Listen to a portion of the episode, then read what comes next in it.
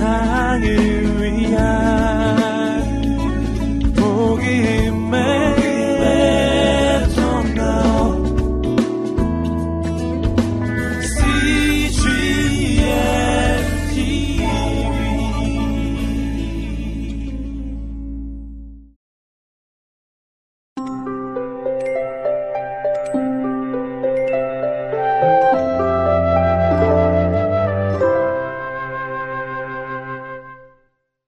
(72일) 누가복음 17장 말씀입니다.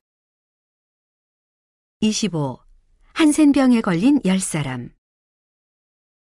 누가복음 17장 예수님은 제자들과 함께 온 나라를 다니셨단다. 예수님이 가시는 곳마다 많은 사람이 모여들었어. 어느 날 예수님과 제자들이 어느 마을 입구에 이르렀을 때 저 멀리 열 명의 사람이 서 있는 것이 보였어. 그 중에는 목발을 짚은 사람도 있고 손이나 머리에 붕대를 감은 사람도 있었어. 그 사람들은 아주 무서운 병에 걸린 사람들이었어. 바로 한센병에 걸린 사람들이야. 한센병에 걸리면 팔이나 다리에 하얀 종기 같은 것이 생긴단다. 그러다가 병이 심해지면 걸을 수 없게 되기도 해. 때로는 손을 못 쓰게 되기도 하지. 한센병을 고칠 약이 그 당시에는 없었단다. 그래서 무서운 병이었지. 한센병이 무서운 이유가 또 있어. 이 병은 전염이 되는 병이야. 한센병에 걸린 사람이 다른 사람을 만지면 그 사람도 병에 걸릴 수 있단다. 그래서 한센병에 걸린 사람들은 자기 집이나 자기가 살던 마을에서 살 수가 없었어. 한센병에 걸린 아빠는 절대 자기 집에서 살 수 없고 집을 떠나야 해.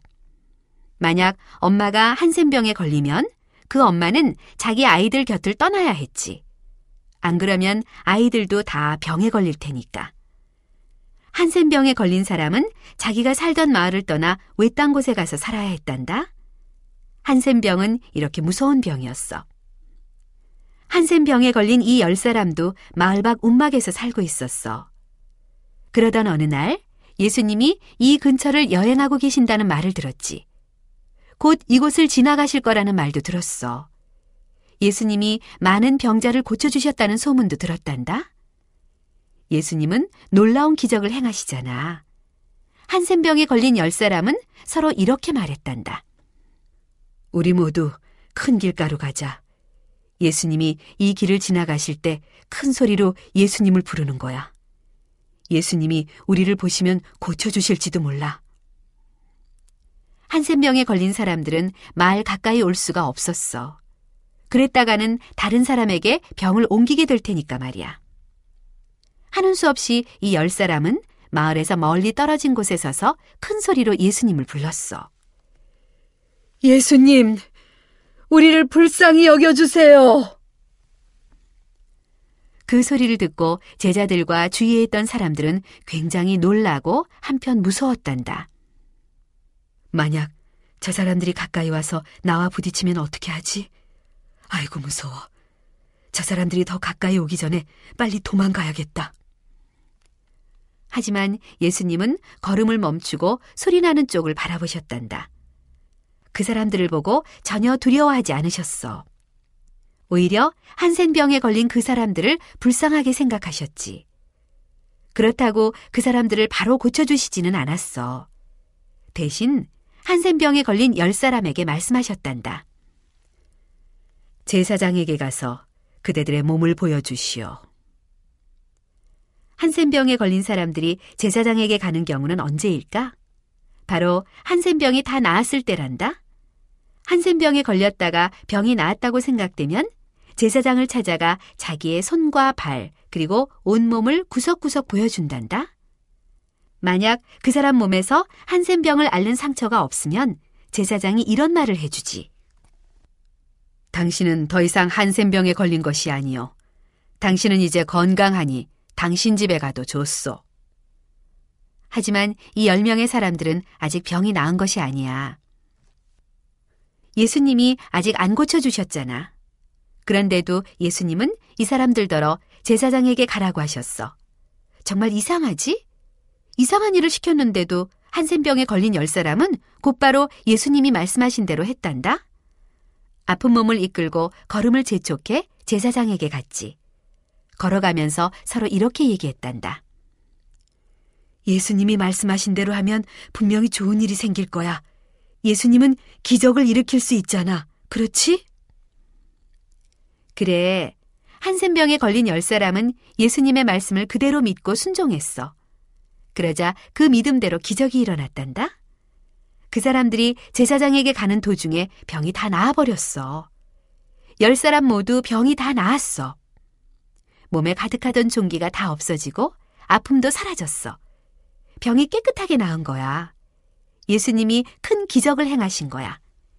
예수님이 한센병에 걸린 열 사람을 고쳐주셨단다.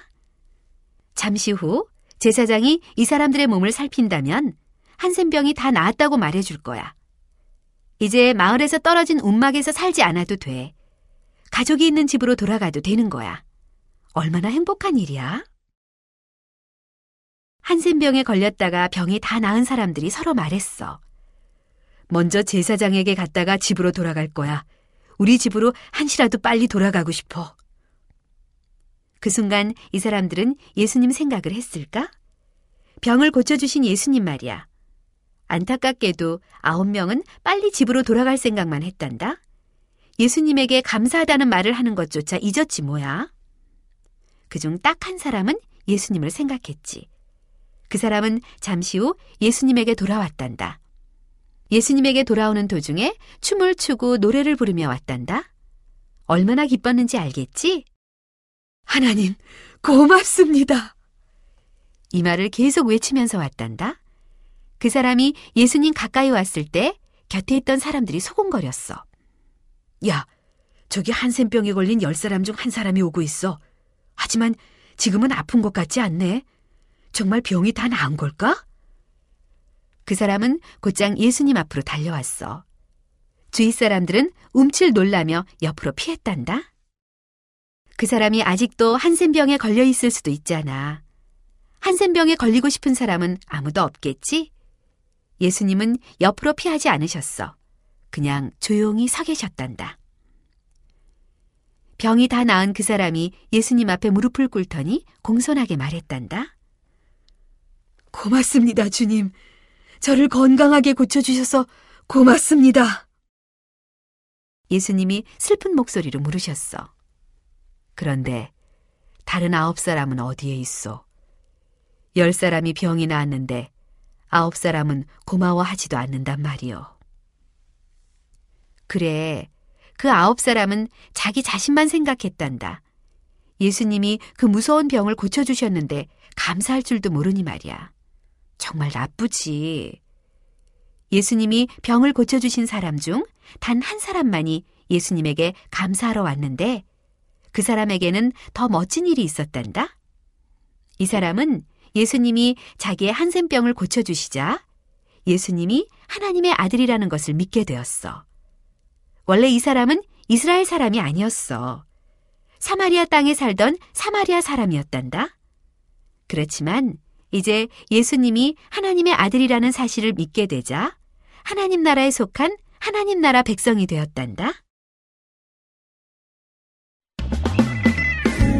온 세상을 dia.